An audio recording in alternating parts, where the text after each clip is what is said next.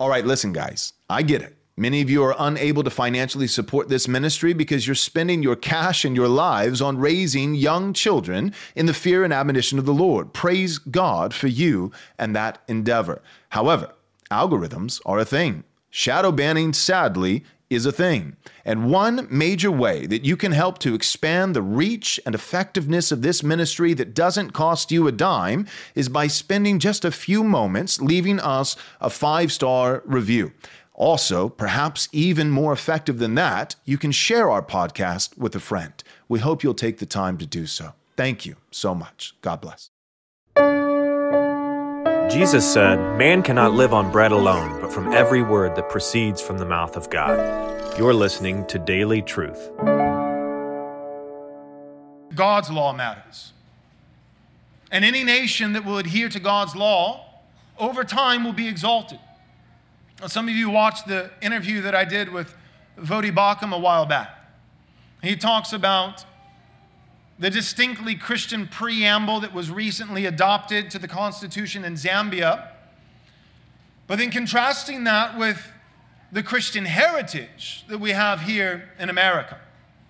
The Christian heritage is better, but it's better only today. It's only better today.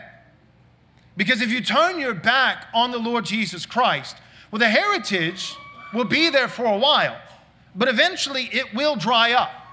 Now, why, why can a generation of people completely and publicly and explicitly rebel against God and still reap his blessings?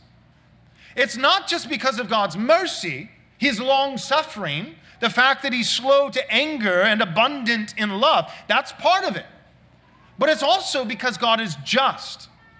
The reason why a generation of people can forsake the Lord and still receive his benefits is because God is merciful, but also because he's just.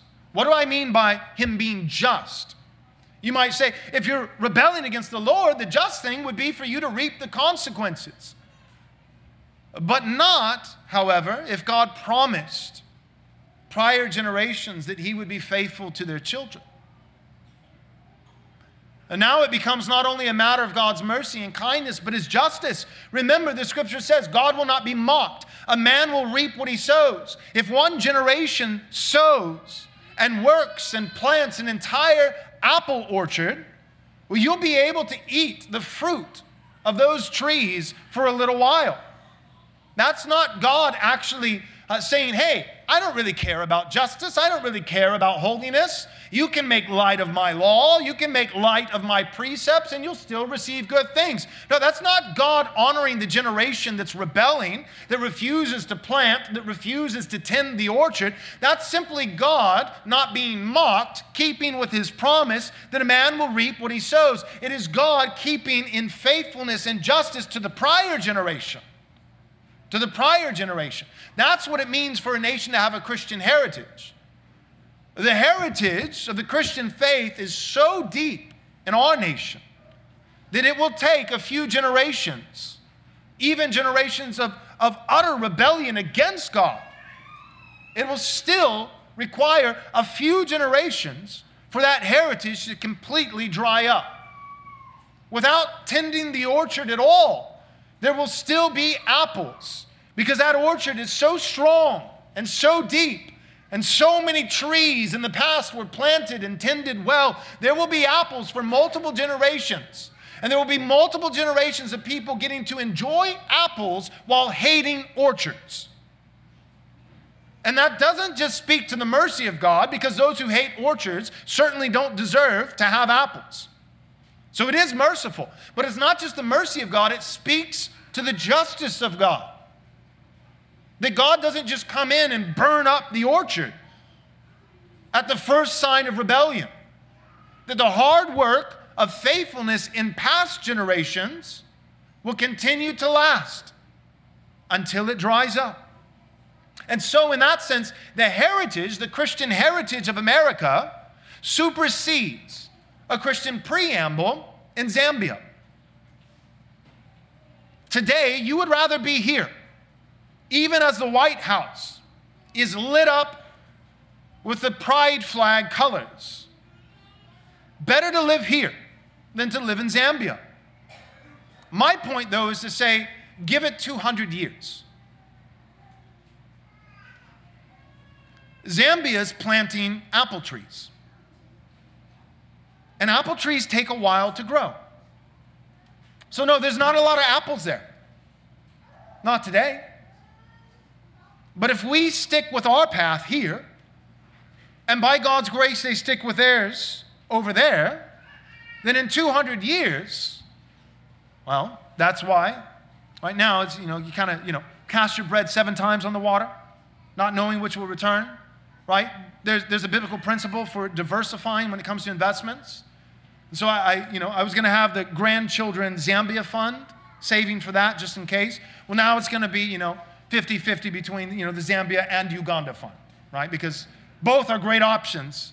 Not today, but they have a lot of promise, a lot of potential. Because at the end of the day, God's word is true. The nation that fears the Lord will be exalted. Doesn't, doesn't matter what color their skin is. The only reason why the West has been blessed by God is because of the gospel of Jesus Christ that took root all the way from King Alfred till today. And God can do it with anyone he wants. In fact, that's what we see in the scripture. Is that sometimes what the Lord will do in order to bring low the haughty, the proud, is that the Lord will actually raise up someone else, someone who is a nobody, just to show that it's not about the man, it's not about the people, it's not about the nation, it's about the Lord. It's about the Lord. Sometimes God will do it, not even with another people, but sometimes God will, just to prove his point, show that he can garnish glory for himself with inanimate objects. And if you don't praise me, the rocks will cry out. One, because God will receive praise, one way or another. But two, the rocks would cry out as an indictment of God's image bearing creatures who chose to rebel. Fight by flight. Why leaving godless places is loving godless places. I've had a lot of people tell me recently, Pastor Joel, uh, you're post millennial.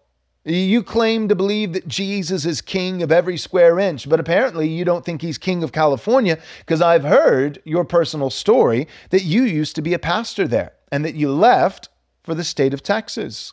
Notice the title not fight or flight, but fight by flight.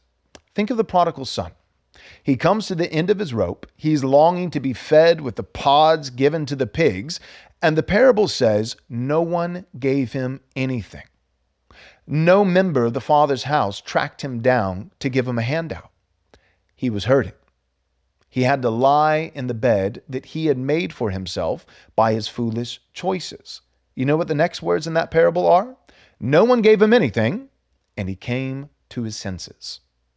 He began to repent. There are 10 million professing Christians currently living in the state of California. What if they're fighting, but at the same time, while well intentioned, they're also funding?